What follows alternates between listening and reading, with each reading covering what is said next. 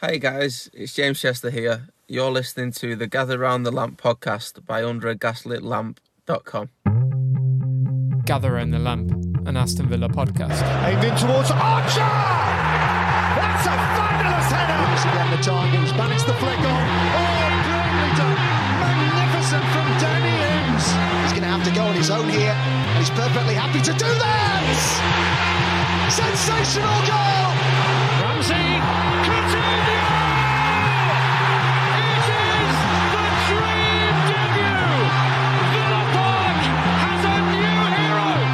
A big club, mate. So Gather round villains and welcome back to Gather Round the Lamp, an Aston Villa podcast brought to you by UnderAGaslitLamp.com. This week we're sandwiched between the Premier League's best two teams as we discuss the fallout from the defeat to Man City and await the visit of Arsenal at Saturday on Saturday lunchtime. I'm your host Andy and I'm joined today by Craig. Welcome back, Craig. Hi, Andy. Hi, listener. Nice to be back this week. Um, although not so much in terms of the football, but you know, it's nice to be with you and uh, be with Andy and be with our dear listeners. So, hello.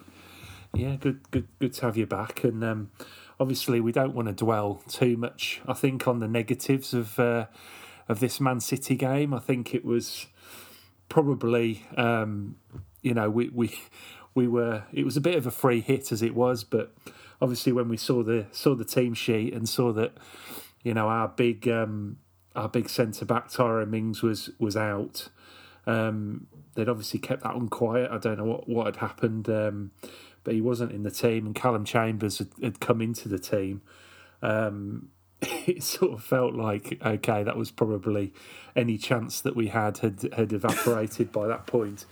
Um, uh, since joining the club, Tyrone Mings has has, has has missed about twelve matches, but by the sounds of it, Villa, Villa have won only once, um, and we've lost nine uh, in all those matches. We've lost the three matches that he's he's missed so far this season, including the one that he could have played in. Um, Mr. Gerrard uh, decided not to pick him against Bournemouth. Um, judging by the first two goals on Sunday, Villa again missed the former captain in the heart of the defence. Um, he's always kind of divi- divided the fan base. We've talked a lot about Tyrone Mings on here and, and why he's kind of so unpopular with certain group of, of, of fans. Um, however, the, the facts kind of speak for themselves, really.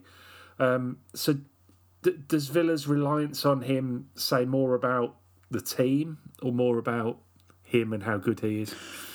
Uh, it it uh, mm, it's an interesting question. I think that if we're looking glass half empty, it it it is probably somewhat concerning that there are still players that we heavily depend on who were bought in that uh, Suso trolley dash. However, on the other hand, those players have grown with us. Douglas Luiz has grown with us into a Brazilian international and, and, and into a really excellent midfielder player. Uh, Ezri Konsa, despite his setback last season, has grown with us uh, into a really formidable Premier League uh, uh, defender. And Tyrone Mings maybe has grown with us more than anyone else. He was literally the uh, the Bournemouth reserve left back when we picked him up. And at Euro 2020, he was the starting centre half for England in in the 1 0 win against Croatia. And he kept a clean sheet in the following game as well, uh, while Harry Maguire was out injured. So Mings' transformation now from substitute left back into powerhouse centre half is really something. There is there is a real kind of rags to riches story there, particularly if you take in the non-league Chippenham and the mortgage advisor stuff, which we've talked about before.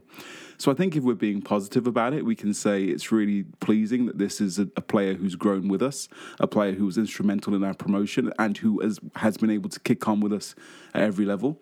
But on the other hand, you have to say if we're looking to finish in, in the European places, it is concerning, I guess, from a recruitment standpoint, that we haven't been able to bring in enough replacements or enough cover. Uh, Diego Carlos, I accept, is out injured, but even so, that, that one injury to our, our, our, our back four can have us in such a shambles. That has to be a concern. Yeah, well, that's it. I mean, I was kind of thinking this, and I know if you if you asked, I think a lot of whether it's media or whether it's fans from other clubs, I'm not sure really how how highly Tyrone Mings is rated. I think there was a little bit of scepticism from non Villa fans about him playing for England. Um, you know, for for whatever reason, um, you know, he's he's kind of seen as a bit of a, you know, not a joke, not a joke figure by any stretch, but but someone that that perhaps can't be relied on as a centre half. Um, I personally, I mean, I disagree with all all of that, but I think that's the perception of him from outside, and he's he'd, he'd be very much viewed as a um, a bottom to bottom half to sort of mid table Premier League centre back. I think so. I just it's just interesting that how if you take that into account, how him not being there can be so so damaging. Even though you're bringing in someone in Callum Chambers who, all right, he hasn't played an awful lot, and that's obviously gonna gonna be a, a bit of a problem. But someone, you know, he's he's an experienced defender. He knows what he's doing. He's been in England squads. He's played for Arsenal. He's always been pretty highly rated. Yet that is such a huge drop off for someone like Tyra Mings. I mean, do you think it's got more to do with, you know, we, we've always said, haven't we, that other players around him kind of rely on him to talk them through games? Do you think that's a lot to do with it as well? It's just, even though he's not captain, his, his general kind of leadership and guidance for the other players. Is that is that the thing that we miss? Yeah, if we if we rewind our uh, VHS cassettes for all of uh, all of the people of our vintage, Andy, we can remember in Project Restart when there were no uh, fans in the ground literally all you could hear on those Premier League feeds was Tyrone Mings barking at everyone left, right, and centre. Uh, Jack Grealish was wearing the uh, the armband in those days, but it was very clear who the on-field leader was, and it was Mings. He was pushing, pulling, uh, uh encouraging, criticising, talking all of the his teammates through the game, and that's really something that that that we certainly miss now. Emi Martinez is back there now. Konsa now has got over 100 appearances in the Premier League under his belt, so you think he would step in. We've got a, a France international, Luca Digne, who probably less said about him at the moment, Andy, the better. He's not doing very well, who you would think is experienced enough. And as you say, this isn't. We had we didn't have Josh Feeney coming in or one of the young lads from from from from our under 23s. This is a man in Callum Chambers who's been capped by England, has played for Arsenal, has won trophies at Arsenal, and is should be an adequate cover at least. And and unfortunately, he just really wasn't. I mean, I was I couldn't help think to, thinking to myself that. Uh, we would have been better, better off with big Kortney Hause uh, rather than Callum Chambers on uh, on on on on on Sunday against Manchester City, and that in itself is somewhat damning, Andy. Yeah, it is. I think I think it's hard for um for a player to to go onto the opposite side as well. I think Callum Chambers just didn't look comfortable on that on that left hand side of defence, did he? Um, he, you know, some players can do it. I think Diogo. Diogo he doesn't Carlos, look comfortable when he has to run, Callum Chambers, which, considering he's a footballer, is a bit might be a bit of a bit of an issue. Unless you're playing for Dyche and you can just sit on your your eight, edge of your 18 yard box he, he, looks very uncomfortable having to run and change direction. So, so what's happened with him then? Because when he when he signed um, under Gerrard for those first sort of two or three months, he he looked pretty good. He was, you know, he was he, he was quite comfortable at the back there. A lot of people saying that he should have he should have started and he should have been starting ahead of Konsa probably certainly at that point because Konsa was having a having a nightmare. Um, and then he had a good good pre-season, and a lot of people expected him to start the season um, alongside Carlos, presumably. Um, so what what's happened to him? He's kind of he's kind of fallen up, fallen by the wayside, isn't he? I don't know what's happened to him. I I have been really concerned with his performances this season, and you could be forgiven, as you say, for for for maybe it's a little bit of uh, rust uh, because he doesn't get uh, dusted off and put into the team that often. But he was frightening against uh, Manchester United in the uh, in the in the Carabao Cup exit game. He was he, he was not too much better against Stevenage. Um, in in our FA Cup exit, and kind of the point of being a backup player is that when you're called upon, you don't necessarily need to be, you know, the reincarnation of Sol Campbell and uh, Rio Ferdinand rolled into one, but you need to be a steady Eddie and a steady performer. And and and, and Chambers has has been caught out time and again, and he was absolutely responsible for some of those goals against Manchester United in the cup, and he was definitely responsible for goal number two uh, against Manchester City at the uh, at the at the weekend. So really concerning. Uh, maybe he's not happy. Maybe there's an underlying problem there that we don't know about. Emery's already got rid of him once from Arsenal, so I assume he'll be moving uh, Callum Chambers on again in the summer. And um, and and maybe that's just it. Maybe Callum Chambers is just not suited for Emma, Unai Emery's football. Yeah, that's it. And I suppose Diego Carlos can't can't come back soon enough. Really, do you, do you see him? I mean, obviously, it, it really depends. You know how he how he responds, and um, he's been out for a long time. Carlos, um, do you, do you see him getting into that defence? And do you think he's more likely to to replace Konsa or or Tyrone Mings in that defence if he does if he does get back up to speed. Well, I think we saw the answer to that on, on Sunday against Man City. I think he's more likely to replace Konsa uh, because we we just lose. Uh, that stat that you said earlier, I saw that too in the in the Gregg Evans piece from the Athletic. Twelve games without Tyrone Mings, one win, and that was a one 0 win against uh, against a, a really god awful Norwich side. It's pretty bad. So it seems like Mings must play, and um, if and it is a big if because snapping your cruciate, not your cruciate, sorry, snapping your Achilles as, as Diego Carlos did is a very, very troubling injury, particularly for someone who is now uh, about to turn 30. If he can come back, then I would expect him to to slot into the team uh, alongside Tyrone Mings. I, I, I think that that would be Konsa moving to the bench then.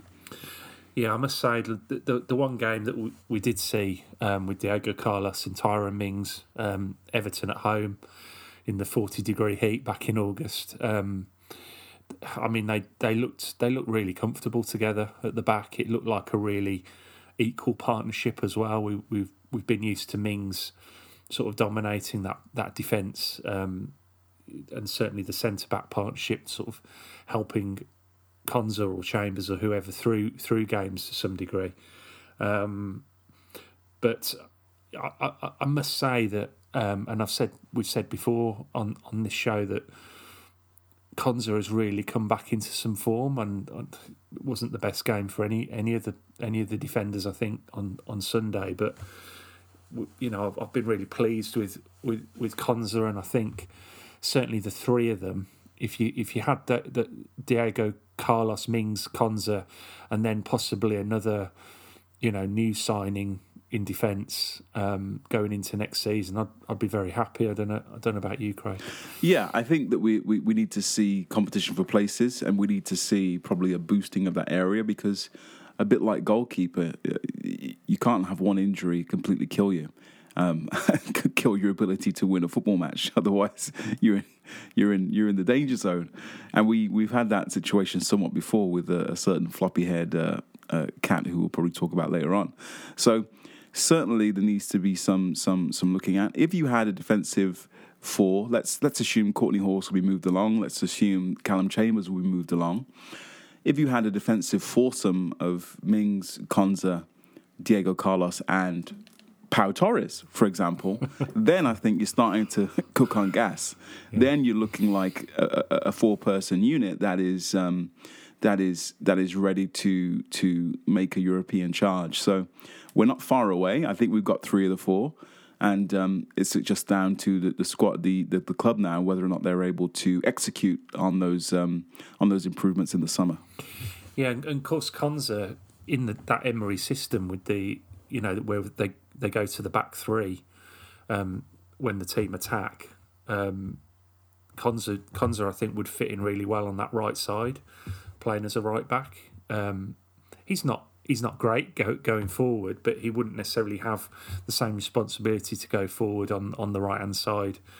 Um, we see how sort of Cash and Young are both kind of limited in that position in terms of how much they push up um, and when they push up.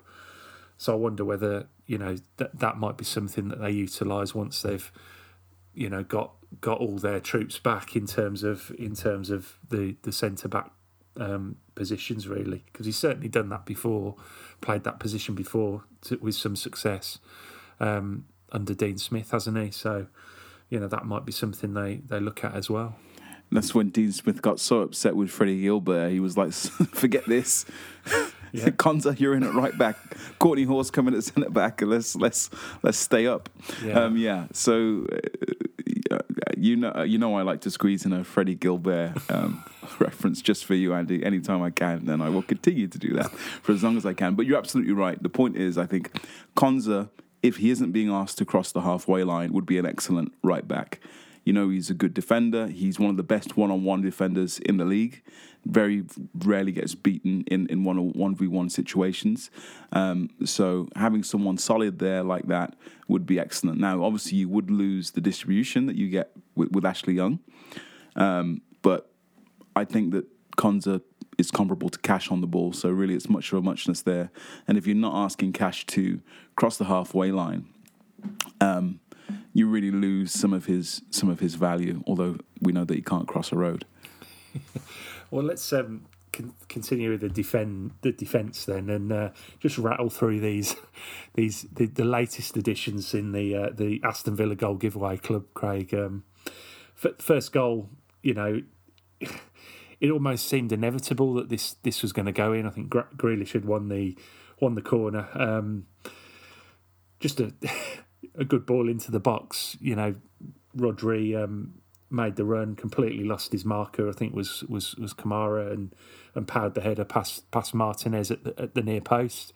Um, bit of discussion on our group about who was at fault. I I, I felt Martinez probably should have should have done a bit better, um, particularly given the comments about um, you know, thinking he's ready to win the the uh, the Champions League. I think uh, Champions League goalkeepers save those ones. But um, what did, what did you think of this one?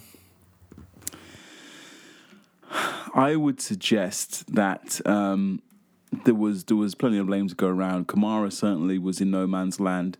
You have to at least disrupt the the the, the run. Disrupt if you can't win the header, at least make the uh, Rodri in this case fight for the ball so that there's a little bit more pressure on the header and it's more difficult to execute a clean header at goal in our own six yard box. Ollie Watkins, in his post match interview, also said that he uh, uh, bore some responsibility for that goal as well because he could have potentially picked up or, or tried to block that run a little bit better. And and Martinez again, he'll be disappointed to be beaten at his near post, but it is basically in the you know it's he's, it's a bullet header from point blank range, point blank range within the six yard box. So it's not necessarily uh, a straightforward save. And again, it's just a really disappointing, really soft goal. Um, teams like Manchester City are just so good anyway that they can score against you. They can tear you limb from limb with an intricate move. You De Bruyne can smash one in, in top bins at any given moment. Left foot, right foot, doesn't matter. Mahrez can twist you into a, pretzel and, and, and bend one in the far, far corner. Uh, Grealish doesn't score goals, but he's very you know talented in other ways. So there's enough talent there, not to mention Erling Haaland, perhaps the best striker in the league. So there's enough talent there with Man City that they can get you anyway. You don't need to give them gifts like we did, and we gave them three goals, and it's really disappointing. If you had those the four against Leicester, absolutely criminal, really. Uh, a really dark week in in in the Aston Villa uh, goal giveaway club history, Andy. Yeah, it was, and I was I was feel a bit um, annoyed when Man City score a goal like that against us. I, I, I think they wasn't it Rodri who who scored a header at Wembley um, in the in the cup final against against us. Was it, it was Rod, Rodri, and um, you do kind of think you know. I kind of have that feeling they've got enough about them to be able to rip us apart and score a goal and deserve the goal without us kind of them just getting a getting a, a header from a corner. You know, it's it's not a very satisfactory Man City goal when you look at all their players. It's kind of it is like you you kind of giving them one really, and that's how it how it sort of felt. And even after what was it seven or eight minutes of the game, you kind of feel that that's that's almost it done. Then you you're already behind. The game plan's out the window. Um, you know, we then had to kind of change things up, and that's when City just smell blood in the water, don't they? And they, you know, they they they can they can just probe away then, and eventually they're gonna they're gonna get their second goal, and it was a it was another really really terrible looking goal from a Villa perspective. Um, you know, mix up I think between Chambers and Martinez. I feel like Martinez hung Chambers out to dry a little bit. Uh, he was a little bit in no man's land. Ch- Chambers, I don't know where he's he thinks that header's going. I mean, it was a really good, incisive sort of through ball, wasn't it, from De Bruyne? He's, it's that it's that um, it's that ball that Man City didn't have last season. You know, they couldn't they couldn't play that pass last season because they didn't have anyone, you know, to to get on the end of it or to make anything happen from that kind of ball. Um, but now they can, which of course just opens up another avenue for them. And Haaland just being there, I think, um, panicked Chambers enough that he, he, he, you know, he lost his mind and and and just just headed the ball into nowhere really. And Haaland obviously got onto it and put the cross in. I think I think Digne was a bit a bit weak as well. Um, on, on That's that. a shock, wasn't it? and uh, Couldn't yeah, believe that. ju- ju- just absolutely just just just kind of all round terrible. Martinez, Chambers, Digne, and and Ashley Young really at the back post, not not really doing enough. And it's it's just a tap in for for Gundogan. We like giving Gundogan tap ins, don't we? We do like giving uh, Gundogan tap-ins. Um, yeah, just a just a mess. Ashley Young, what's he doing there? He's ball watching is what he's doing, and and that might be the the inner winger coming out in him. You'd like to think when there's no one else to mark but Gundogan and you're next to him, that he, again he wouldn't get a free hit because if if if if Ashley Young is positioned better, he's able to clear that ball quite easily because it's it's right in his vicinity, and um and and then we don't concede that goal. But obviously, lots of errors leading up to that. I wonder. I, I assume Martinez gave gave Chambers a shout. I don't know. Obviously, that that that is what it is. But just really a mess and actually embarrassing. I, those two first two goals. I know you, Andy. I, Andy was turning our group chat blue. Um, and it was just embarrassing. I don't know how else to say it. You, you're looking at it, you're thinking, this is a big game for Aston Villa, a big game for this squad, a big game for Unai Emery. We're on TV. It's on a Sunday afternoon. We're involved in the title race. We've got Man City and Arsenal back to back, and we've absolutely gone out and just embarrassed ourselves. Yeah, it felt it certainly felt like that. It felt like we just we just kind of rolled over really. And all right, I think I think Man City. You know, we said last week. You know, they're a little bit of a wounded animal at the moment. You know, they're clearly they're, they're you know they're playing the victim card, aren't they? And they're you know they're kind of um, kind of build this. They're trying to build this siege mentality. So they were always going to come out the blocks. You know, they were going to they were going to be galvanized. They were going to be angry. Um, but we kind of just rolled over, didn't we? We were there was no no sense of kind of any any substance in that in that first half, and this is a performance, a first half performance. I think we've seen so many times um, under the under the last three managers. I think I think obviously not so much under Emery, but because we're, still very early into his his tenure, but certainly, you know, we've seen these players put in these kind of very sort of half-assed performances you know, several times over the last two or three years, and it's just so disappointing that it's still there. You know, it hasn't been rooted out yet, has it? That that that that, that attitude. Yeah, and and you can lose as well. Obviously, we, we can lose to Man City, and we probably should lose to Man City, and we do lose to Man City. But it's it's sometimes the manner of the defeat, and again, and we showed that we can do it in the second half. Talking about that attitude and application, that was there in the second half. Although I think there is, you know, if you if you're being cynical, you would say, well, City had the game won. Hurling Erling Haaland's gone off, and they've taken their foot off the gas. But whatever, we we we did a much better showing in the second half. So you have to question really what is going on because again, it's not just the Man City game now. It's seven just horror show goals in in a week. So it's really disappointing. It's a real setback from a kind of the feel good, uh, um, you know, momentum that we were enjoying a couple of weeks ago after the five wins out of seven, and all those wonderful wins and those really dogged defensive displays. So, I mean, I know what you think, Andy. I think that you think that the these players that Leopard can't change their spots, and this is just they're going to just do this no matter what. So, is that what you think? Is, is it just root and branch overhaul needed now? Um, I, I, I don't know about root and, root and branch as such. I think there are players, and, and we might, you know, we'll talk about Ollie Watkins, and we've talked about Tyrone Mings, haven't we? And there are players there that that that that, that have got it, that have got a bit of bit of backbone and a bit of bot, bottle about them. But I think generally there's a, it feels like there's a culture at the, at the club that hasn't hasn't been kind of um, uh, dealt with properly yet, and that is that happy to lose, that it's okay, you know, it's okay to lose kind of kind of culture really. Um, that's just how it feels from the outside when you watch them. Um, I'm not there. I'm not in the dressing room. I can't, you know, I, I may be completely wrong about that, but it's it just feels like there's that there's that thing about it. And I, as I say, you know, and it might it might sound hyperbolic, but it's it's. It, I feel like these this group of players have have now seen off two managers.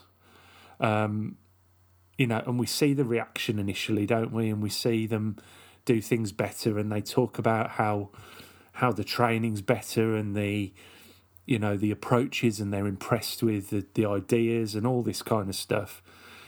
And then it just it just falls flat, and they, you know, and I don't want to say like it's it's two games, two defeats, isn't it? Um, which which is fine, but two defeats can easily turn into three, four, and five defeats, can't it? And you know we've seen it before, so uh, that's that's my that's my concern, and I do feel like Emery needs to needs to have a, a real look at who he can who he can actually trust um, and who he can't, and, and make sure that those players that he can't aren't around long. Well, my feeling is, Andy, and, and I said this to you on the on a phone call the other day that we had where we should have probably recorded it because we had 30 minutes of gold, listener. 30 minutes of gold. On this call with Andy, I said, my feeling is, based on the transfer activity we had in January, is that Unai Emery got rid of as many players as he humanly possibly could get away with getting rid of without it being ridiculous. I think if he could have got rid of more, he would have. I think if he could have got rid of Chambers, he would have. I think if he could have got rid of Cash, he would have. I think if he could have moved on Digne, he would have. I really do think that there's a bunch of players that are that are not that, that Emery is not like in the cut of his jib, but Emery's a much smoother, more um, sensible and pragmatic operator than than Gerrard was. This time last season, we had Gerrard throwing those players under the bus every week yeah, I need to get better players, better players, better players, blah, blah, blah, blah, blah. Whereas Emery never says that. He says, I'm very happy with the players. We need to bring in someone to help them. And we're going to look in, you know, he's he's very, he's just a little bit cleverer with it or smarter with it than, than, than Gerrard ever was. And I think that comes with experience and, and with being just a better, a higher caliber operator, dare we say. So, I do think that that lots of these players aren't long for this world, and I think that you can, if if if you're um, if you're a sentimental type, I would. I would watch every Villa game you can between now and the end of the season because I think that this will be the last hurrah for a number of these players. Yeah, I think I think you do. I get a, I get a little bit. Um, I feel a little bit cringy when you, you kind of I don't look through Twitter very much these days, but when when you, you look through and you see some of these players being kind of hero worshipped and even like some of the players that have left and clearly had to go, um, although that one or two of them will be back in the summer, but um, you know it's it's it's kind of ridiculous, really. Um, and I think I think we need to we do need to, to kind of be a bit more realistic about it. When you've when you've if you've been in a squad that's where there's where two managers have been sacked, um, and you're still not really improving, um, you know what what what's what's so great about them? What's so great about these players? You know, there are one or two who are really performing well, and uh, you get the feeling where you know they're they're really keen and they they're either playing because they they they really want to be part of Aston Villa's future, or they're playing for their future elsewhere, and, and you know, and, and that sort of thing. But they're they're focused and they're getting the job done, um, and that's important. So come on then, Andy. Name names. Who Who's- are you ready to say goodbye to in uh, April or May? Well, I think you, you, you mentioned a couple. I think I think I think Lucas Digne. Um, I, I, I don't think he's up to it. I don't think he's I don't think he's plugged in um, to, to to Emery's style. Um, you know, dare I say it? People like people like Leon Bailey. You know, you want you want a player like that with that, that amount of talent to, to, to do well, but we're carrying him at the moment. And I would I would Yeah. I, I, and uh, you know people won't agree with this, but I, I think Buendia's got a lot to do as well. Um, I think he'd had an, a, a, a bit of an upturn in form, but he was he was anonymous um, against Man City. But when Coutinho came on, um, he, you know, he caused them a few problems. It was a kind of cameo performance, so we won't read too much into it. But you know, Buendia, I think they said he had 19 touches, and then when he when, his number went up, when to come off, he threw his arms in the air and, and just strolled across the pitch like we were like we were winning four 0 You know, he's he's you look at things like that and you think, where's this guy's head at? You know, he's he's he's, he's just not. He's just not on the same page, and and, and I don't think In- Emery will be impressed by things like that. Well, interesting you do say that. It, it it was written in one of the one of the journals. I'm not sure if it was. I think it might have been Percy, uh, John Percy, um, wrote that Emery had specifically had a one to one conversation with Buendia for him to calm down some of these uh, histrionics and outbursts on the pitch and just focus on his football. So yeah, it would seem that based on that reporting that uh, Emery is none too impressed with that kind of behaviour. Well, no, and uh, if if if if that conversation had happened before Sunday, then um, I can assume that that Buendia took in exactly zero percent of uh, the advice offered to him because We've seen a just- few of this, haven't we? We've seen we've seen uh, water bottles became an endangered species when Ross Barkley was in the was in town. Uh, Morgan Sanson uh, has thrown a strop or two when he's been subbed. Um, so and, now Buendia as well. Not not quite as bad as the previous two, admittedly, but. Um, it's. I mean, does it speak? What do you think about that in general? Uh, Some people say they like it, it's passion, and some people say it's disrespectful to the to the team and to the club and to also the player who's coming on to replace you. Where do you sit on it, Andy? I, I think I can guess where. I but think, yeah. I think if you get subbed off, it's not always a, a criticism of your performance. It's it's a tactical thing. What They have five, they can make five substitutions now, um, and I think I think sometimes it's just it's just the way it goes. The the manager wants to change change the shape or change what, what, what the team is, is doing, and and and they'll take someone off. I think if you're you know if you're losing and um, your number goes up and you don't sprint off the field um, or go off at the nearest point, which I think they're meant to do. Um, so the substitution can happen quick, and you can you can try and try and keep the momentum. Then you you're doing your team a disservice, and that's you know it's unprofessional, and it and it looks really bad. The optics of it are are really bad. It's and it's essentially dissent towards the manager, isn't it? And that's how Emery will see it. Well, I have a uh, I, I I have a confession here. Um, in my Sunday league days in in in the Midlands, uh, which many moons ago, I may have been the kind of person, but I was young then. I was very young. That would have a major outburst if I was subbed. I, I would be furious about it nine times out of ten. Um, so yeah, there you go. I, I was usually I was usually the sub, so uh, you know. but um, but yeah, I, I I just I just wonder. You know, I think there are a few there are a few players who who who aren't impressing as much as they perhaps should be at the moment. So, Andy, you, you, you mentioned Lucas Digne. I'm going to put you on the spot here. You were very vocal about Matt Targett. Matt Targett is in the Freddie Guilbert club for you, I think.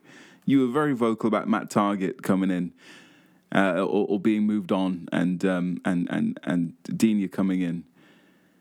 looking at the money Digne's on, reportedly our highest paid player, if not our highest paid player, a 24 million pound reported fee to Everton. We're now over a year into Lucas Digne's stay. Was it a bad move? Do you think? Now we've got a year of worth of um, evidence, I guess, to, to, to look at. It's turned into a bad move, hasn't it? It's it's it's at the time it, it seemed like a, you know a proper upgrade. I think most people would have seen uh, Digne coming in for, for Matt Targett as a as a clear upgrade, and as a result of that, Targett felt that he, you know, he wouldn't he wouldn't get a look in anymore, so he, he left in in search of first team football, and he's still searching for it. Um, so, yeah, it's it's been a bad move.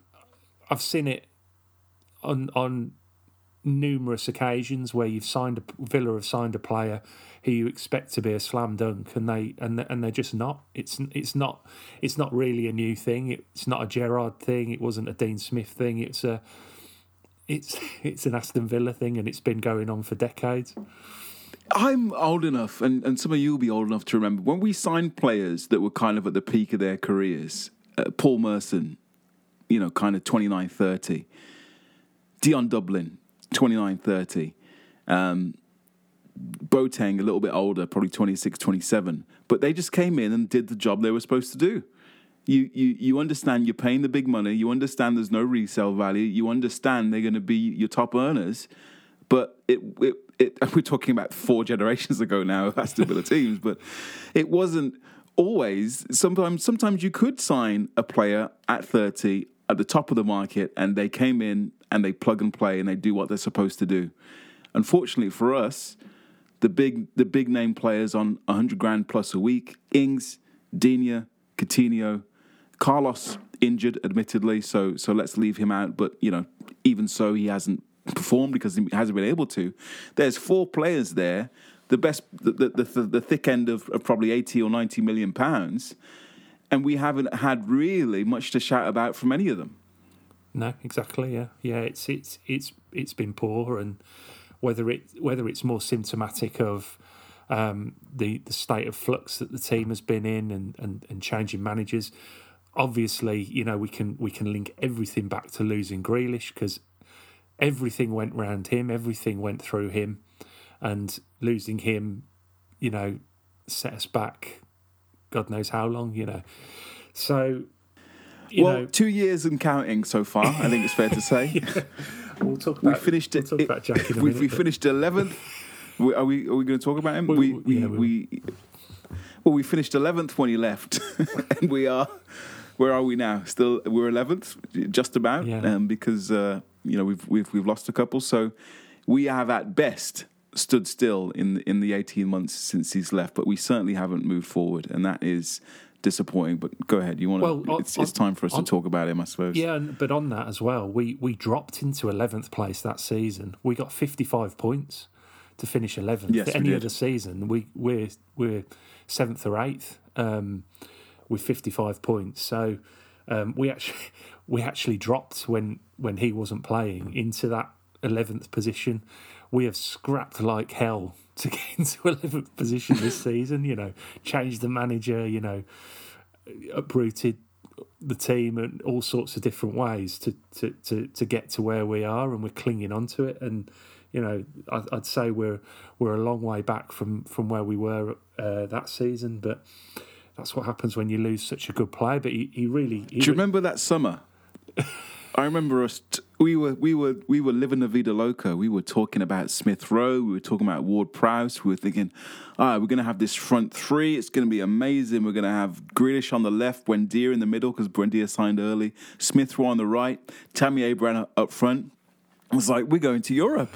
We, we're going to do it. This is it. And uh, fast forward eighteen months, not so fast, my friend. no.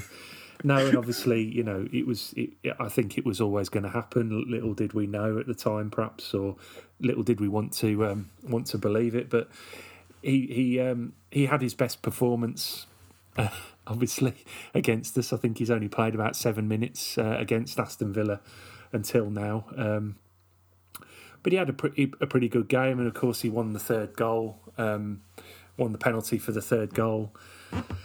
Um, I've seen different angles of it. It's never a penalty for me, Craig.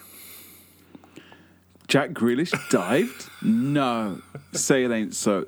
This really peed me off. I was so annoyed with him, uh, Grealish, that is, um, on Sunday. Yes, I know he plays for Man City. Yes, I know he needs to win games for them or try to justify his, in retrospect, rather inflated transfer fee. I know that he needs to do those things, and I know that I know how it works, but still, my rational brain cannot overcome the visceral anger that I felt thinking, how could you do this to me? It was like, I, I guess it's like an ex. Grealish is the ex boyfriend, and we kind of stuck with him through thick and thin. And all of a sudden, he got a, a nice new job, and he's just left us behind, and, and, and, and now he's kicking us while we're down. It felt really, really I felt really angry with him, and I felt angry almost. It was almost like, and you would do that to Jacob Ramsey? That kid's looked up to you for years. he's he's followed you through the youth ranks, and you would do that to him. You would make him concede a penalty by diving like that. I know that's completely irrational, but I am a fan first, and uh, you know, so I, I felt very upset with it. But I mean, where do you sit? Ramsey naive there, or has Grealish just outright cheated? he's, he's outright tri- cheated. Ramsey hasn't done anything. All Ramsey's done is is is is kind of um, followed his run. That's literally all he's done. And and Jack Grealish has wrapped his one leg around his other leg and, and gone over and completely conned the ref to the point. Well, I'm glad you said that. That's that's my reading of it too. but I thought maybe I was being irrational. Good. So we are we're in lockstep here, and Andy. you, you feel like you're being gaslighted a little bit because you you, do, You yeah. kind of your commentators there go saying, "No, he's he's he's been clipped. He's got a you know the the length." I heard someone saying there was a tangle of legs. I don't think Ramsey's even touched him. I, I I'd be amazed if Ramsey has touched him. Ramsey's leg hasn't touched Grealish's leg in any meaningful way. I've Yeah. watched all the replays too, Andy. and and and he's he's he's gone over. So so you can't you can't say that anything Ramsey's been naive or because he hasn't. He literally if he'd lent on him or if he'd if he had clipped him or done something, then you can say, well, yeah, you deserve that a little bit because you know you know what Grealish is like. Um, he's he's done it plenty for us. It's hard to be too too um, uh, angry with him because we, we certainly lapped it up when he was he was doing that for us. But you know, uh, yeah, it's a, it, it's a shame, but I think um, that's the sort of player he is. He's you know he's obviously competitive, and you know he'll he'll take any competitive advantage he could. But all he should have got there was a booking, um, and I felt that um, actually because people said, I've heard people saying, you know, he did have a good game, he's in good form, and all the rest of it. But I actually felt Emery Emery set up really well for, for Jack Grealish in this one. He he he understood that um, you can let Jack Grealish have space. He allowed, you know, obviously Ashley Young had a bit of a bit of a torrid time with him, but um, City didn't play with a left back, so there was no overlap. Um, so they allowed Jack Grealish to have the space in the knowledge that if you look at his numbers, um, he's not likely to score or or, or, or do much else really.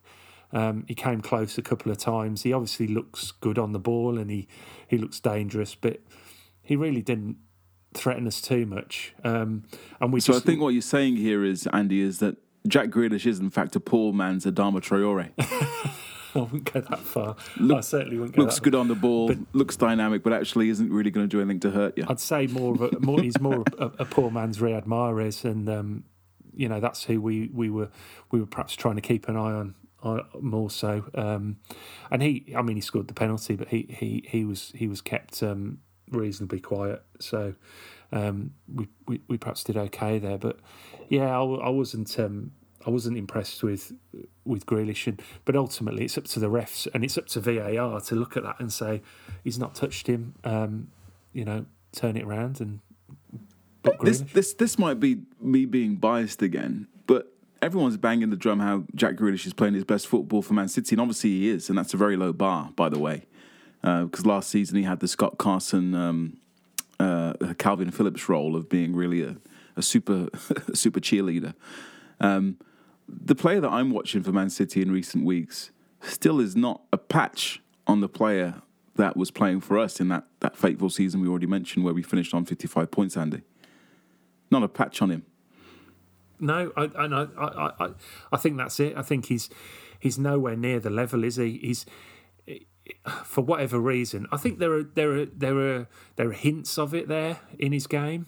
Um, you know, he is getting a bit more. I think as Man City have adapted to having Haaland there, what that's done is it's allowed Grealish to have a, li- a little bit more freedom on the ball. Really, he's obviously playing much higher up as well. You know, if you think about, um, I heard someone saying that he, he used to win us lots of free kicks with his diving or with his with his um, going going down easy, let's say.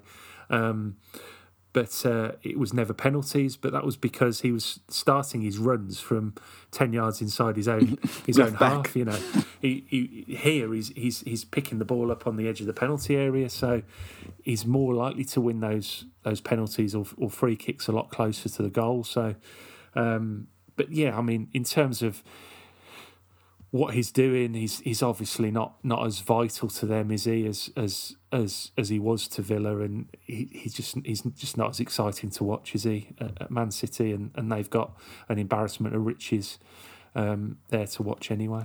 I was thinking about this actually. Um, I was thinking about for Man City. I was like, okay, he he he got a, a, a he got a Scott Carson medal last season uh, for winning the Premier League. But I was I was looking through the Man City team from last season. It wouldn't be a stretch to say that he was perhaps the twelfth or thirteenth most important player in that team, which is a long way down from being obviously the number one be all and end all player for Aston Villa. But um, this is the interesting thing, isn't it? Because we, we've talked earlier about transfers. We've talked about Bailey, Digne, Ings struggling. That famous press conference of uh, Christian Purslow now, which has become almost a um, almost folklore in its idiocy in retrospect. In that we're replacing the uh, key aspects of Jack Grealish with Leon Bailey, Emi Buendia, and Danny Ings. Well, Ings is already kicked out the door, gone. Uh, Buendia, as you say, struggling, and, and Bailey looks. Uh, I don't know what's going on with Bailey. He's he looks at a shadow of himself. So this is the interesting thing with the you talk about the gaslighting and the narrative in the in, in the in the media. I see that uh, I think old blue nose Clinton Morrison was at it again. How dare the Aston Villa fans boo Jack Grealish? He got them 100 million pounds. The 100 million pounds did us no good. No, It was squandered. it did. The, the 100 million did Tottenham no good when uh, they, they lost Gareth Bale. They it set them back a couple of years. They they they squandered the money too. The 25 million that we we received for Danny Ings, uh, that Southampton received for Danny Ings from us, did them no good. They're now looking at getting relegated from the Premier League, and they had a bad year last year too. Um, the, the the 100 million that Leeds received for Kalvin Phillips, the aforementioned Kalvin Phillips and, and Rafinha from Man City and Barcelona, respectively. It's done them no good. They look like they're going to go down. So, this idea that this 100 million pounds is some kind of magic elixir that just cures all your ills.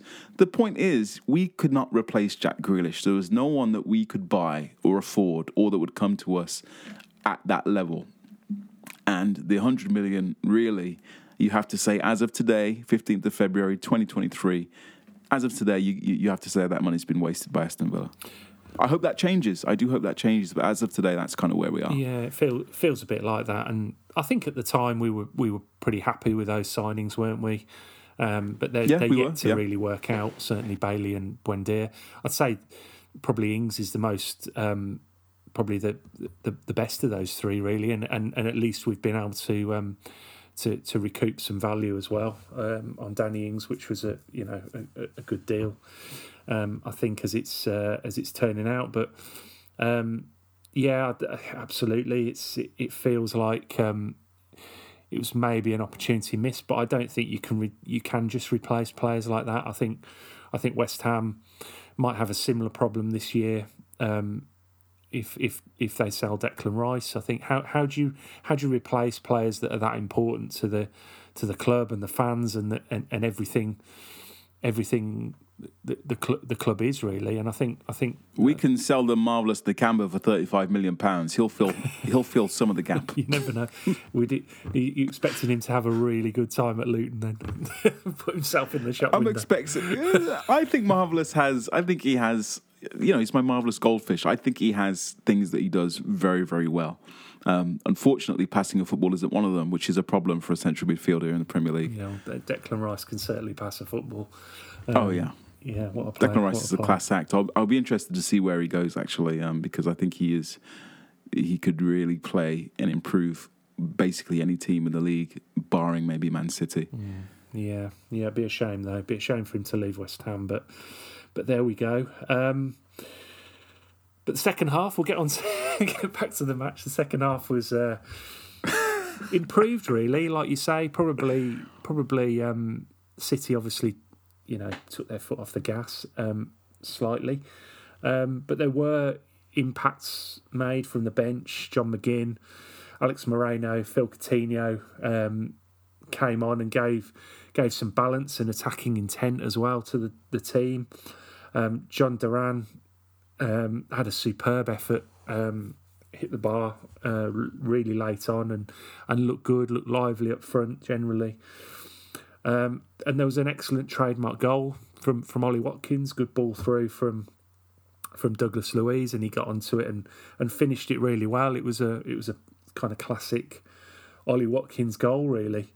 Um, so what you know? What do you think? I mean, obviously, it felt like the, the, the team in the second half performed somewhat better than the, the, the team in the first half. Um, do you think they've given Emery some some food for thought here? Do you think guys like Bailey, Buendia might might be struggling for Saturday? I think Buendia has been in better form. I think Bailey now absolutely deserves to be dropped and should be dropped, and I think will be dropped. I think he um, he's been bad for quite a while now, and I'm not quite sure um, what's going on with Bailey because we see flashes. I remember seeing that goal that he set up for Watkins in the Brentford game. He scored the opener and he, he, he beat like three men. Do you remember he beat Yeah. like three or four men, flew down the wing, and then put in an inch perfect cross for um, for Watkins. Watkins took three or four uh, bites of the cherry, but got there in the end. And then it was the first time since that Everton goal on his, I think, home debut, way back in the, the, the Dean Smith era, that I looked at Bailey and I think I was like, wow, we've got something quite special here. And we just really don't see it anywhere near often enough. And um, it's not even inconsistency. It's not like you could say, oh, he's inconsistent because it's so rare that it's like a it's like a four leaf clover. It's it's just not it's just not there enough for it to even be called inconsistent. It's like those moments are the anomaly because the rest of it is pretty crap. So for, for Bailey's own good, I think probably he needs to drop out the the, the, the, the team. For one thing I can say Bailey's improved on is his robustness. I mean, he's available this year, so that's good. We can, you know, look at things glass glass half full. But for sure, Bailey should should be stepping out of the team. Coutinho um, looked very very good in, in the last couple of uh, cameos. Can he sustain that for 90 minutes? Don't know, but there's only one way to find out. McGinn, I think, is pushing to start, and as you say, the most exciting of them all really is is is Duran. You, you don't want to you don't want to get carried away, but in the two cameos that we've seen in the last two games against Leicester and Man, Man City, we've seen some very very interesting things from uh, Jhon Duran. Yeah, I mean the the, the shot there at the end um, just came out of nothing. It, it completely took me by surprise. He's just controlled it on his thigh and and hit it with no back lift whatsoever, and it's it's really cannoned off the bar.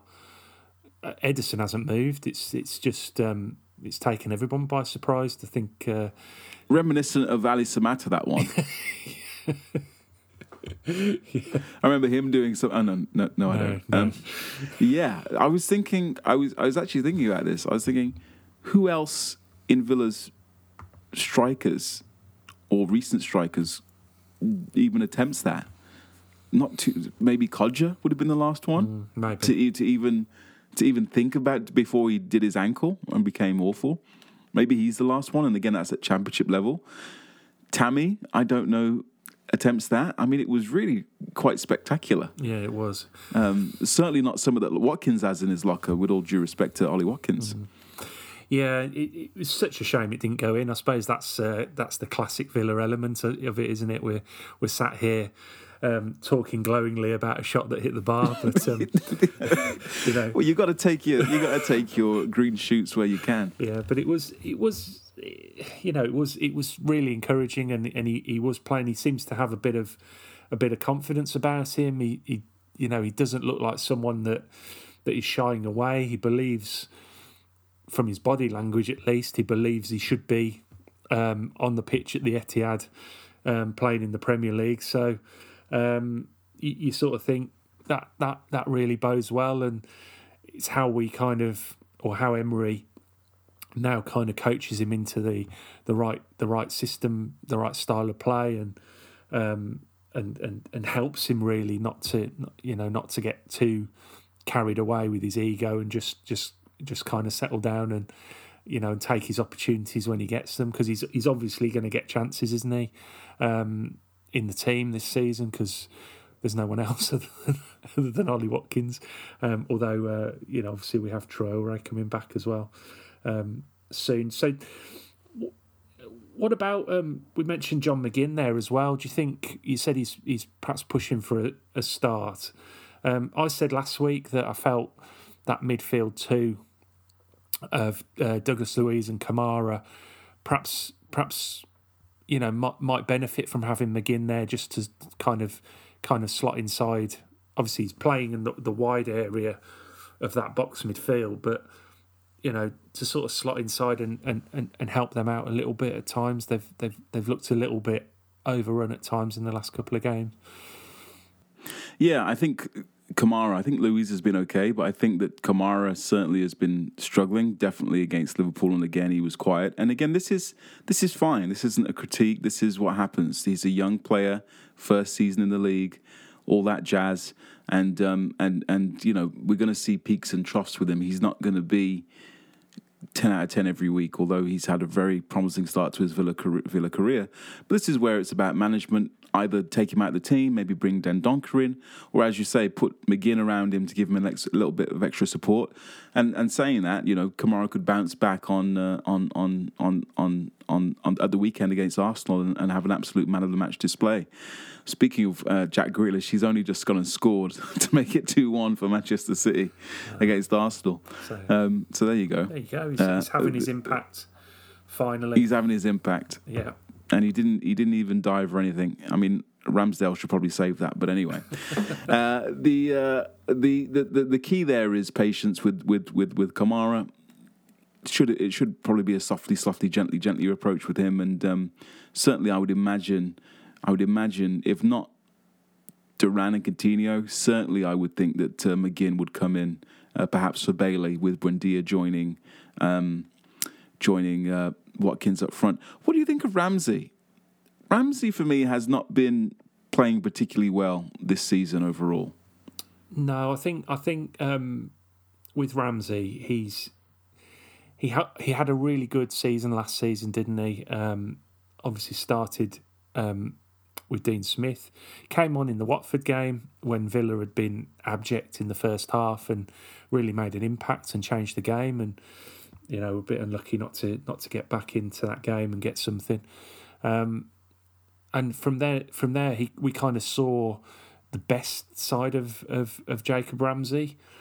Scored that wonderful goal at uh, Norwich, that wonderful individual goal. That was really, really, really, really good. And one of one of Gerrard's first games, and it looked like he was going to go from strength to strength under Gerrard. But obviously, as Gerrard did with the rest of the squad, he completely kicked the confidence out of him um, by asking him to do things that you know in the To play left back. yeah, exactly, and and, and, and, all that sort of thing, and and and, and exposed exposed his the weaker areas of his, his game, if anything. Um, you know, so that so that's that's maybe just knocked his confidence a bit, and now I think he's he's again trying to find his his place in a in a different style, in a different shape. Um, I thought he would slot in really well in a in a sort of 4-4-2, 4-2-2-2 uh, system. I thought he'd he he he was made he's made really for, for one of those wide midfield positions. But yeah, he's perhaps just um, just a little bit off the pace at the moment. He's got everything though. I think he's I think he'll be fine. Um, but he perhaps just needs needs a bit of, uh, you know, a bit of bit of coaching and a you know a bit of patience maybe just to get up to speed again. Would you give Would you give Ramsey a rest as well? Possibly. Do you yeah, think maybe yeah. take him out He- for two or three weeks? Yeah, he, he freshen he, up. He, he wouldn't be in my um, midfield at the moment. I don't think. I think I'd have McGinn on the right side, and obviously the two in midfield, and then um, either Buendia or um, or Coutinho on that on that other side. Um, that that's how I would set up. Um, I suppose he, you know, he could he, he could go on the left at, at times as well, but I just think use him a little bit off the bench. He's he, he makes an impact when he comes on. He he gives them gives defenses something else to think about late in games with his pace and his his direct running. And uh, I would I would um, use him like that. What what what do you think? I think that he's really at his best, Ramsey, when he has green grass in front of him and he is kind of running at players. And I just don't know if we've seen that enough. And that might be system related. It could be confidence related. Um, I don't think he's a, a, a, you know, he's not an Andrea Pirlo in the middle there that's going to dictate the play and, and spray balls left and right. That's not really his game, which was one of the problems with having him, not to go back over old territory, one of the big problems with having Ramsey and McGinn as the central midfield kind of engine room is neither one of them can really pass the ball to the kind of level that you'd want for for central midfielders. So you'd think that one of those wide positions is is is is good, and we have seen him pop up in the box. I think he missed a few chances in the Southampton game. Was unlucky not to get a penalty in that game. So I, guess we just need to see him um, doing the things that that that he is suited to. So hopefully we get to see that some more. But um, yeah, I wouldn't be surprised at all if if if he had a little bit of a, a rest for a week or two just to recharge and reset. Yeah, and I think I'd like to see a little bit more rotation. I've, I've I say this quite a lot. I do like a bit of rotation around the around the fringes of the team, and just to keep keep things fresh, keep players fresh. Um, Emery seems to, again, you know, be a manager that that likes to have a settled eleven, and some people like that. I like to have a settled eight or nine, and you know change change things around a little bit um, week by week. But you know it's um, it's you know horses for courses in in some ways, I guess. Um, I think there will be changes this week though, and we'll, we'll obviously discuss that discuss that in a bit. Um, so I mean, positive to the game, really, wasn't it? It, it was. It's kind of nice in a, in a way because that, that game could have really gone away from us, and we could have lost five or six nil. But kind of winning the second half gives us a bit of bit of confidence, perhaps that we, you know, we earned ourselves a little bit of a, a little bit of a boost, maybe, when it could have been a complete disaster. Yeah, I think so. At, at three 0 at half time, with us playing as badly as we were playing, it does make you feel fear the worst. But the fact that we came out better uh, uh, in the second half, the fact that we won the second half, the fact that we not only scored a good goal, uh, Ollie Watkins with his third in three games, so kudos and congr- congratulations to him. He has been flying under Emery um, and showing what a, what a good player is in there. Um, after all, um, also as you say, Duran hit the bar. Also, Coutinho went close with an effort, which was well saved by Ederson, and there was a, a really nice opportunity, I think, for Moreno. Um, Coutinho played him in. Moreno had Duran wide open uh, for the cutback, and Moreno maybe just made the wrong pass there. Otherwise, that probably would have been 3 2, and then who knows, anything can happen. But definitely some positive. I mean, Mahrez also probably should have scored Oh, for yeah, Man City, so they, they, they could have, you know, let's be fair. So, yeah, uh, definitely a better second half, and now we're up against an Arsenal team who are who are beginning to lose some form and, and hopefully we can we can at least get a draw a point I think would be a good result against Arsenal uh, at the weekend Yeah, for sure, for sure. Um, we'll, we'll we'll talk about that in a sec, but just some uh, some club news. Um, I don't know what you think about this, Craig, but Villa have announced that the uh, the club owners, um, Sawiris and Edens' company, uh, V Sports, have purchased a forty six percent share of Portuguese club Vitoria um, de Guimarães. I think is the what the locals call it, but or um, Vitoria Sport Club, um, to be part of the global sporting portfolio that they're they're trying to um, establish. Um, it's a top flight club currently, fifth in the Primeira Liga, um, and will now sort of share links with with Villa and add to the sporting and scouting networks that are already in place. Um, we know the owners are also interested in in starting the uh, Las Vegas Villains MLS franchise in the next few years. Um, so, what do you think about this this kind of multi club setup that's that's starting to develop, and do you think it will benefit Villa in, in the long run? I think if the Las uh, Vegas Villains or or uh, Vitoria Sport Club come in with a five million pound bid for Robin Olsen, we'll immediately warm to the idea and be delighted with it. Um, but no, in all seriousness, uh, yeah, uh, ooh, that's three one Man City game over. Uh, Haaland with the goal. Loving you. You're probably listening to this on Friday night, and this game's days old. But I'm, I'm, uh, I've got the game on in the background here. Yeah, really interesting strategic uh, uh, play for Aston Villa. Um, we have now, thanks to Brexit, a, a different kind of merit uh, based point system for young players. Um, Duran, for example, qualified to to play for us because of his international appearance for Colombia, as well as he gets a certain amount of points for playing in MLS. So this I've seen as perhaps a route to get some great African or South American talent who may not qualify for a visa in the UK in the Premier League to get those points playing in uh, the Portuguese top flight uh, for a club that we have a large stake in. So I see this as a great opportunity also for some of our young players. We've seen um, some of some of our young players unfortunately have stalled. It seems like Louie Barry unfortunately is is struggling um, to establish himself. He's just dropped down another, another division. I saw he was on the bench now for Salford City. So, unfortunately, his career isn't going how we wanted it to go.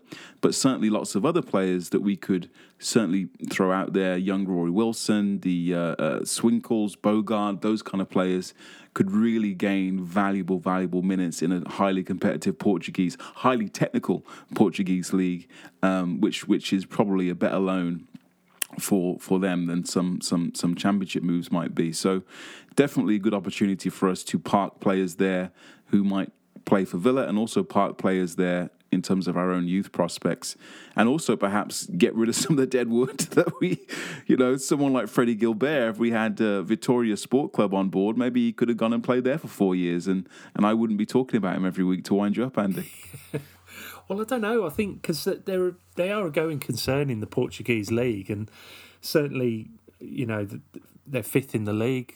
They're probably um, outside the Champions League places, I would think. But they're you know they're they're kind of towards the top and well established club and a big club. So, you know, I think um, I think it's a it's an interesting one. I'm I'm interested with it in terms of the the potential conflict of interest if both both clubs, you know, were to get into the um, the Europa League or, or whatever, or, or play each other. I, I understand they they did play each other in I think back in 1983 um, in oh. in a European competition, and, and, and Villa won won that won that game. But um, you know, so so there is a you know potential thing there, and I wonder, you know, whether it has any. Um, I know it's not a it's not a kind of majority stake that we have, um, so so maybe they're getting around it it that way, and there's a lot of talk about kind of Qatar coming in, who already own PSG and coming in and, and buying Man United as well, and you know whether there are, you know, these kind of these kind of deals you know potentially being done if if rules are relaxed around around bigger clubs like that maybe i don't i don't know I have no idea, but I'm sure if if if Wes goes and speaks to the owners of Man City, they can really talk them through the intricacies of how to um, of how to uh, of how to get around certain things. I'm, I'm, sure maybe they could help them in that regard. Perhaps, yeah. Who knows? Yeah, yeah, I should think so. I should think so. Or the Red Bull people, you know. But um, yeah, but um, yeah, so we'll see how that plays out. I mean, obviously it's a long term thing, and you know, hopefully it'll be beneficial for both for both clubs and anyone, any other clubs that are involved in in that in that network.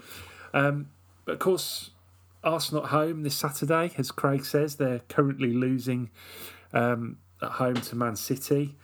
Um, it's another huge test, and Arsenal will obviously be coming here wanting to re-establish their position at the at the top of the league after this this recent dip in form, losing to Everton, drawing at home to, to Brentford last weekend.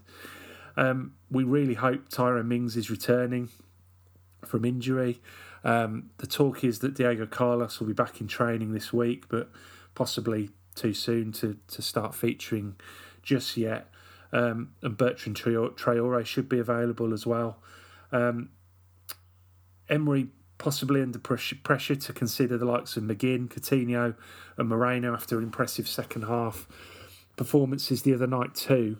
Um, so after losing two in a row, it sort of feels quite important that Villa get something out of this game um, at the weekend. But obviously, it's a it's a huge task. Um, Arsenal have been really excellent all season up until the last couple of weeks. Um, Emery will certainly have a point to prove as well against his ex-employers. Um, but how do you see him approaching this one? I think that um, Arsenal are a, a, really excellent team. I think they have been the best team so far, hence why they've been top of the league up until this very moment where they are about to uh, come crashing down into second. But even that is a good position for Man City, to, uh, for Arsenal to be in, considering their trajectory over the last few years. Um, so it is a really tough challenge. I think that um, in our in our previous meeting they really brushed us aside quite comfortably. So we want to do better than that. And I, I suppose the thing that I would love, I'd love a point but I would love us just not to embarrass ourselves. We've again that the, not to not to flog a dead horse here, but the the Leicester game embarrassing moments, the Man City game embarrassing moments. If we lose and lose to a better team, which Arsenal are a better team than us at this moment in time, that's fine. But let's lose it in the right way. Let's make them work for any goals or anything they, they, they, they get. And let's make sure that we give a good accounting of ourselves. And I think if we play to our strengths. We certainly have weapons that can hurt them. Ollie Watkins loves a goal against uh, Arsenal, and Unai Emery's teams always score. He, we've scored in every single game that he has uh, that he has managed for us. So that means if we can keep it tighter at the other end, at least a point, if not more, should be up for grabs. Yeah, it was a real damp squib of a game last year. It was Saka got the winner. It was a you know, a really soft goal, um, and it was one 0 and, and and it was all a bit disappointing. Again, I think it was a an early kickoff on a Saturday, which never feels particularly good in the stadium. It never feels unless we're playing Birmingham City. It, it's never particularly um, a particularly good atmosphere, um, and we've talked endlessly about the the atmosphere at, at Villa Park um, of late. Um, I'm just hoping we, you know, we we we get back to some of those principles and you know the reasons. It's almost it's it's almost worth kind of approaching it as a as a as an away game. Really, we've been so successful against away, um, away from home against teams that that, that that that like to attack and and you know and we've we've closed up shop and made it made things difficult. And I think that's probably the way to to approach it. Really. Um, the te- team team selection obviously is, is anyone's guess after the second half the other night, and I imagine there'll be some changes. But as, so long as Mings is back, and I, I'm really hoping McGinn starts, um, I think it'll be I think it'll be great. Like you say, Ollie Watkins is in great form, uh, three goals, three games. Um, you know, looks like he's he's he's running into a purple patch, and that, that, that could be really good for us over the next few weeks, Craig. Yeah, and um, he's he's back to his best. He's back to the form that we saw in in that uh, Premier League season where he he got the 14 league goals. He managed, I think, 11 league goals last season, which was you know it's not not not horrible. And with with you know these he's got six now, and you would back him to hit double figures again, which I don't know who the last Villa striker was to, to probably Benteke to score more than 10 league goals three years in a row. Um, but but that's not something that we can just take for granted in terms of Ollie Watkins. That we don't have strikers that do that. Gabby Agbonlahor certainly never did that. Uh, so we have to appreciate him, and and and, I, and he can certainly score against Arsenal. We can certainly cause him some problems. Coutinho again is looking exciting. Duran is looking exciting. McGinn has returned from fitness and should be back and ready to go. And and and, and Arsenal Arsenal are not in their best moment. So I think if we're at our best and, and, and Arsenal, who knows what will happen to them after this defeat. Uh, maybe the you know for, from a Villa perspective, we'd be hoping the wheels fall off and they completely lose their head. Saka gets sent off in the third minute, and we stroll to a three 0 win. But um, I'm I'm I'm looking forward to the game again. I will understand and try and be understanding if we don't win because Arsenal again very good side having a very good season but let's not embarrass ourselves lad let's let's keep it tight let's do well and and and, and just get the basics right because if we do that that gives us a platform to build upon Yeah, definitely. And do you want to uh, do you want to give us a prediction? one one One one. Oh, I, I, I'll definitely take that. I'm going to go. I'm going to go a bit more optimistic. I'm going to go for a two-one win. Um, yeah, I, I, I think we might we might catch them at a good a good moment in a good moment, as they say, and uh, it could be uh, it could be beneficial for us. So let's hope so. Um, and yeah, backing Ollie Watkins to carry his carry on his streak. Um, and get that fourth goal in, in, in four games. So uh, let's let's let's hope for that. But thanks for joining me again, Craig. It's been uh, great to have you back on this week, and uh, great chat. And we'll, we'll we'll we'll hopefully be seeing you at a game soon. I think well fingers crossed fingers crossed you never know. So. So um, yeah, and thanks to everyone for listening. So, uh, obviously, if you if you're going to the game on Saturday, have a have a have a great afternoon. Let's hope we uh, we get those three points. Um, head over to underagaslitlamp.com uh, to check out the website over there um, and give us a follow on all the socials. And obviously, subscribe to the podcast wherever you get your podcasts. If you just uh, subscribe to us, you'll get a you'll get a um, a notification once the podcast is is is ready. Um, other than that, enjoy the game Saturday. Stay safe and up the villa.